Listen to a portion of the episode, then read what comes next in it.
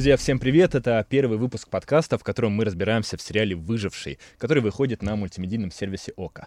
«Выживший» — это такая история про конец света в маленьком провинциальном городке в России. Сперва все начинают чихать и умирать, потом, когда людей остается не так уж и много, выясняется, что, чтобы остаться в живых, нужно поменьше спать. Это очень похоже на жизнь телекритика, поэтому вести этот подкаст для вас буду я, Егор Москвитин, а каждую неделю ко мне будут приходить крутейшие гости, ну или те, до кого мы дозвонимся. И сегодня, в пятницу 13 мы общаемся с чертовски опасным человеком. Семен Слепаков однажды назвал его енотом с ТНТ-4. Мы должны называть его директором по развитию нового бизнеса в Сбермаркетинге. В общем, встречайте продюсер, киноман, человек, который умеет запускать новые проекты, причем проекты инновационные, Гавриил Гавр Гордеев. Гавр, привет, прости за енота.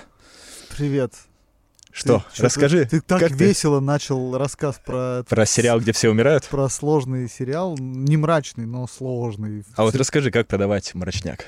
В мрачнике есть тоже развлечения. То есть и любой триллер, любая драматическая история, она в первую очередь, э, когда ты смотришь, ты испытываешь какие-то эмоции. Испытание эмоций — это некий аттракцион. Можно продать и комедийную историю, можно продать и историю драматическую, которая либо актуальна, либо она трогает твои чувства, либо она трогает твои страхи какие-то. Иногда можно купиться на драматическую и мрачную историю за счет, там, не знаю, любви к главному герою, любви к автору, э, либо любви к режиссеру и так далее. А вот расскажи, запрос на то развлечение... Я купился на а. выживших э, за счет двух фамилий, вот, ну, в, в первую очередь. То есть я знаю, что режиссер Андрей Прошкин, и меня сразу же это интригует. То есть я хочу посмотреть то, что снимает Андрей Прошкин, потому что это такая всегда очень атмосферная, очень какая-то глубокий подход. При этом э, креативный продюсер Борис Хлебников. Это значит, что будет все очень реалистично, близко, по-настоящему. Что мы тут делаем? Я гречку привез. Тебе первые эпизоды, первые серии тебе становится не то, что страшно, и ты сравниваешь, тебе становится жутко даже от, не от событий, а от того, что, ну, как эти события протекают, в какой атмосфере. Ты понимаешь, что ой-ой-ой, как все близко. То есть как это все вот рядом с нами могло бы происходить, и оно вот, наверное, по-настоящему именно так и происходит. И вот момент как раз, когда сначала жутко, становится и чуть-чуть неприятно. При этом это не ужастик, это такой э, именно э, атмосфера начинает тебя чуть-чуть настораживать. И вот когда ты с настораживания переходишь на зависимость к этой атмосфере, там примерно к третьей, четвертой серии, ты понимаешь, что все, я как бы хочу в этом мире смотреть, что дальше будет происходить. А я впервые про выживших услышал в 2019 году. Был телерынок Мепком в Канах. Вы каким-то образом добыли визы, туда приехали и рассказали о том, что будет проект, в котором, а, кроме основного сериала, состоящего в первом сезоне из восьми эпизодов, будет еще восемь веб-сериалов. И все это существует в рамках одной такой зонтичной вселенной. То есть как будто бы запустили сразу и «Ходячих мертвецов», и «Бойся ходячих мертвецов», и много чего еще. Да. Не дожидаясь э, какого-то ну, первого это, пилота. Это, короче, история, когда в, э, обычно как бы снимают сериал, угу. и потом э, делают для него спин -оффы. А вот тут есть сериал и еще 8 спин -оффов. Ну, самое главное, что вот есть основной сериал, 8 серий, это главная история, которая погружает тебя во всю эту атмосферу. Все остальные сериалы, они, это не промо-контент, нет, это такая история, которую ты, э, досмотрев сериал, ты точно захочешь дальше посмотреть. На сервисе ВОКа они будут публиковаться, начиная там с третьей, по-моему, основной серии, будут появляться вот эти вот э, спин -оффы. Это другой хронометраж, да? Это другой хронометраж, но один сериал... Тоже режиссер? Или это, это разные режиссеры, но смысл в том, что э, ты один сериал вот этот, ты его проглатываешь полностью. Сериал там состоящий тоже из 10, из 8 серий, каждая серия по 7-8 минут, и ты вот ее пока полностью весь сериал не высмотришь, то есть это такая... При этом это удобно, что ты можешь ее э, урывками посмотреть, этот сериал. Но у меня не получилось урывками. То есть я прерывался и раздражался. Нет, мне надо время выделить, чтобы высмотреть прям эту, эту серию. Слушай, но, это... но круче всего смотреть, когда ты уже вошел в тему вот основной сериал э, «Выжившие», и эти серии не нужно переживать, что ты, не посмотрев э, сначала их, ты что-то не поймешь. Нет, это дополнительная история. Это дополнительный интертеймент, который э, дополняет этот мир. Они все в том же временном отрезке, или там будут приквелы какие-нибудь, рассказывающие, как все произошло, или, может быть, что-то из совсем будущего, когда там стало есть, еще хуже? Э, да, есть такие, которые в, рассказывают небольшие предыстории, но так в целом все эти сериалы, они в, находятся примерно в одном и том же времени временном отрезке, э, но э, некоторые э, сериалы, они что-то дообъясняют. Но это не значит, что без них ты не сможешь по- понимать основную линию. То есть главный сюжет все равно в, в основном сериале, и он больше всего и держит. Это, кстати, сильно напоминает то, что говорит Кевин Файги, который придумал всю вселенную Марвел. Он говорит, я хочу, чтобы фанаты шли по следам из хлебных крошек, как в сказке братьев Грим. То есть ты в одном фильме или в одном сериале или в комиксе какую-то вкусную штуку съел, и ты хочешь идти дальше, дальше, пока все не соберешь, пока не узнаешь все про всех героев и так далее. Ты думаешь, в российской индустрии тоже будущее вот за такими франшизами, где есть и большой сериал, и веб-сериал, и, может быть, фильм? Слушай, ну посмотрим. Э, Я впервые сталкиваюсь, чтобы сразу же это было придумано. Тебе показывают мир, который э, находится на грани, э, на очень тонкой грани с реальностью. Это вот то, что очень близко и может произойти здесь и сейчас. И там очень много за- ты начинаешь задумываться именно о том, как люди себя ведут в этой ситуации. Там идет борьба внутренняя человека.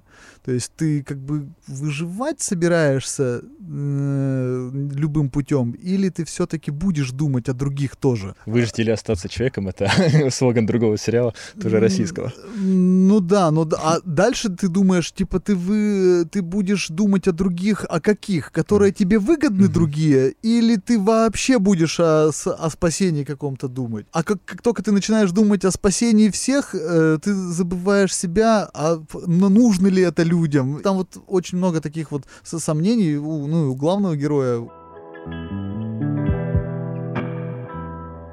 А расскажи, Хлебников и Прошкин, они появились изначально или к ним пришли с этой идеей вы? Или это они с этой идеей пришли к вам? Это изначально, по-моему, это, это- это их идея. Ну, в общем, идея в том, что сами шоураннеры придумали эту историю, то есть Хлебников был приотачен изначально. И вот эта его интонация, она здесь была с самого начала. Да, конечно, конечно. То есть Хлебников не, режиссер, не режиссировал эту историю, это работа именно про, э, Прошкина. Вот, но я как раз, не знаю, может быть ошибочно, но я почувствовал всех их там. То есть и, и Прошкина, и Хлебникова, как бы я, и- я увидел в этом сериале. Но я Хлебникова сразу почувствовал, у меня вообще ощущение, что это можно объяснять как если бы в фильме «Аритмия» люди столкнулись с зомби-вирусом, эти врачи. Потому что они такие же душевные, как там, такие же уязвимые, хрупкие, такая же реальная а, съемка, когда ты существуешь рядом с а, простыми людьми, но при этом условия абсолютно фантастические. Расскажи про Прошкина, потому что я уверен, многие знают Александра Прошкина, режиссера, а мало кто знает Андрея, к сожалению, э, но э, те, кто Но я Андрея в индустрии Прошкина знаю сидит, по да, Орлеану. вот, я его знаю по переводчику. Это самый сложный с точки зрения психологического портрета э, сериал о Великой Отечественной войне. Да, Так у нас не снимают про войну вообще. да. Это был абсолютно такой в духе безумцев проект. Ну вот э, при этом я начал знакомство с ним по Орлеану. Сначала Орлеан, который мне сам по себе фильм как ну показался изначально мрачным, непонятным, э, но и- я, я короче не мог понять, э, что мне там нравится. Я думал, что, ну, наверное, я за Лядовой смотрю, наверное, может быть, может быть, главный герой меня э, тащит как-то. Потом я понял, что вот, ну, я так мне еще не показывали. То есть для меня это было очень нестандартным таким э, за- заходом, когда э, вдруг артхаус становится для меня развлечением. Вот. Ну и с, с переводчиком ты правильно говоришь, что это ну так не показывали. Ну, там, в принципе, там герой совершает малодушие, и он идет на один компромисс за другим, и это не то, как мы обычно изображаем героев на войне. Может быть, его талант именно в, в этом и заключается, что он более сложную палитру психологического портрета э, героя как бы раскрывает. Наверное, вот сериал э, «Выжившие», но я сейчас не могу его представить, потому что я уже глубоко в материале. Наверное, он мог бы быть э, реализован вообще по-другому. То есть он мог бы быть, э, не знаю, каким-нибудь динамичным бои- боевиком, грубо говоря, э, и э, тотальным экшеном, но тогда он бы был рядовой. Очень часто бывает, когда у тебя возникает ощущение, что типа все пропало, все беда, все горе и все плохо, а тут ты, ты получил развлечение. То есть я, например, хочу с тобой поговорить, когда ты потом по- погрузишься больше в серии. То есть, ну, либо ты скажешь, что типа тебе вот что-то там не понравилось, э, мы обсудим, почему э, и так далее. Или почему я, например, это опустил, не заметил, а потому что вот там очень сильный какой-то э, сю- сюжетный поворот был дальше. У меня абсолютно послевкусие, что все, я жду, когда все, давайте посмотрите, посмотрите и давайте обсудим. То есть, э, почему я так как бы достаточно воодушевленно говорю об этом произведении. Каждого фэнтезийного, фантастического или постапокалиптического сериала есть то, что называют арена, то есть свод неких правил, по которым существует мир, и именно эта арена делает этот проект уникальным. Вот э, если не оценивать какие-то художественные особенности или актерские работы, или сам сюжет связан с людьми, а именно если оценивать арену, что тебе кажется самым продающим выживших? Мне, например, понравилась идея, она из романа, на котором это все основано, но при этом с романом все связано очень опосредованно. Вот, роман э, немного о другом. Но мне понравилась идея, что а если ты засыпаешь, ты можешь не проснуться. И это сразу столько страхов вообще, отражает. Да. Во-первых, ты должен доверять, потому что тебя кто-то может будить. Во-вторых, каждый раз, когда ты ложишься, ты понимаешь, что это может быть последний раз. В-третьих, это, мне кажется, работает с нашим страхом что-то упустить, проспать. Думаю, что с такой динамикой скоро все уснут. Как раз про то, что ты говоришь, про концепт со сном, это ну, для меня это актуально вообще с другой точки зрения, потому что я нифига не высыпаюсь, и постоянно этот в режиме э, все время кажется, что вот наступит тот день, когда я высплюсь, и тут я вдруг начинаю смотреть сериал и понимаю, что там люди вообще как бы зам заморочены на то, что им надо, ну, если они больше двух часов будут спать, то они, возможно, не проснутся. И, конечно же, это ты начинаешь думать, э, а какое измененное сознание у людей становится вот в той ситуации, в которой они находятся. И, и это у всех так. И это не просто, что какой-то один герой попал в такую ситуацию. Это становится актуальным таким триггером, потому что никто раньше не думал о том, что сон... Это знаешь, как э, никто раньше не думал, что там э, депрессия э, это будет каким-то э, популярным э, заболеванием заболеванием. Ну, вообще сон могучая штука, потому что он же в мифологии, в сказках всегда связан со смертью. Иногда есть равенство между сном и смертью. То есть, ну, короче, прям попадает в страх твой какой-то, который Стра... раньше никто не попадал Да, особо. В, страх, в страх да. попадает. И самое главное, ты не понимаешь, как быть. То есть вот, ну что, будильники, да, будильники появляются как действующие механизмы. Ты не можешь быть один что ты всегда с кем-то должен быть, что ты всегда дежуришь, то есть это, ну, появляются вот эти вот тандемы. Помимо того, что в постапокалипсис появляются бандформирования какие-то, и какие-то группировки и так далее, и общины, нет такого понятия, как отшельник там. То есть отшельник по-любому с кем-то. Сериал анонсировали в 2019 году, выходит он в 2021.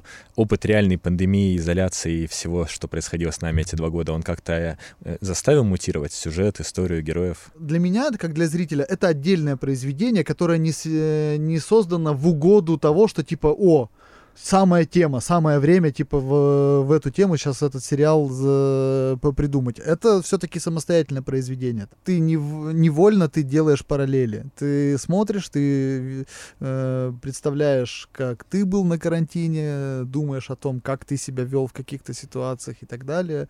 Заставляет подумать. Ты лучше скажи, что это? Это только у нас или вообще? Я не знаю. Как ты думаешь, выживших вот, кстати говоря... будет какая-то история, которая кого-то взорвет, бомбанет, э, станет резонансной? Например, мне вот очень четко прослеживается параллель с э, бытом блокады, потому что вот э, замерзшие эти двери, люди, которые живут без света, без еды, без всего, такое ощущение, что как будто бы вы в какой-то из серий, в нескольких сериях хотите смоделировать, как бы мы себя вели, если бы мы снова оказались в блокаде. И это Слушай, очень там есть тема. это ощущение, э, чтобы был стимул у героев вырваться оттуда. Конечно, это ну, э, ощущение это есть, но это не основано на каком-то моделировании. Мне нравится выживший тем, что все-таки я понимаю, что это история, что это фантазия. Если бы это было еще ближе э, и, и, как-то линковалось э, прям с реальностью, мне бы было страшно. Тогда бы это был, ну, может быть, это получился бы другой жанр какой-то. Чем ты видишь а, уникальное торговое предложение этой истории? Я вижу в, в очень необычном повествовании э, очень драматичные истории. Э, мне кажется, что нам стоит посмотреть этот э, сериал в первую очередь для того, чтобы получить э, удовольствие от постапокалиптических фантазий, вот. А во вторую очередь для того, чтобы э, покопаться в себе. Потому что, ну, не так все просто э, в, нашей жизни с точки зрения того, что нам кажется, что все у нас прям под контролем, и все мы как бы понимаем, а тут э, оказывается не все под контролем, а потом, когда еще все выходит из-под контроля, мы и в этом-то тоже не умеем разбираться и не умеем жить. Еще не было ни разу такого, чтобы был, выходил основной сериал и еще 8 спин к нему. Поэтому премьерить проект в 64, а то и больше, там больше 60 серий, это, по-моему, очень круто. Причем сколько уже произведено? То есть не дожидаясь э, результатов первого сериала, сколько уже сделано спин Все произведено. Все. Все, э, всё, 64 да. эпизода. Да, есть какие-то в постпродакшене, но при этом как бы вот 8 серий основного сериала и еще 8 сериалов, которые в эту же историю. Офигеть. Но я бы сформулировал фишку как э, сочетание такого очень вязкого быта внутри постапокалипсиса с какими-то очень непредсказуемыми резкими телодвижениями. То есть то ты просто с ними живешь-живешь, а тут бац, и кого-то убили. И это тебя постоянно встряхивает. Кто-то из моих тоже ребят, с, э, коллег сказал, что это такой э, Мэд Макс под Пермью.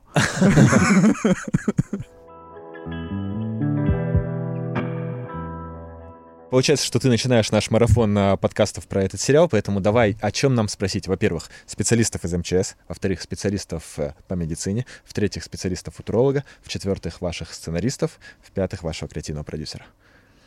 Какие у тебя у самого остались вопросы к сериалу? У футуролога надо э, спросить, э, какие еще необычные герои э, уместны будут в, в этом сериале. То есть надо ли зомбаков туда вводить? в будущем. Ну и тот же вопрос к Хлебникову. Будет ли он зомбаков Время вводить зомбаков. Фух, все, спасибо тебе большое. Друзья, в следующем выпуске с нами эксперт из Сберздоровья Дмитрий Василенко. Он будет нам рассказывать о том, насколько реалистичны все те болезни, которыми нас пугают фильмы в жанре апокалипсиса. Так что назовем этот выпуск «Медицина катастроф» и будем следить за выжившими Жутко. на ОККО. Все. Спасибо Спасибо тебе. большое.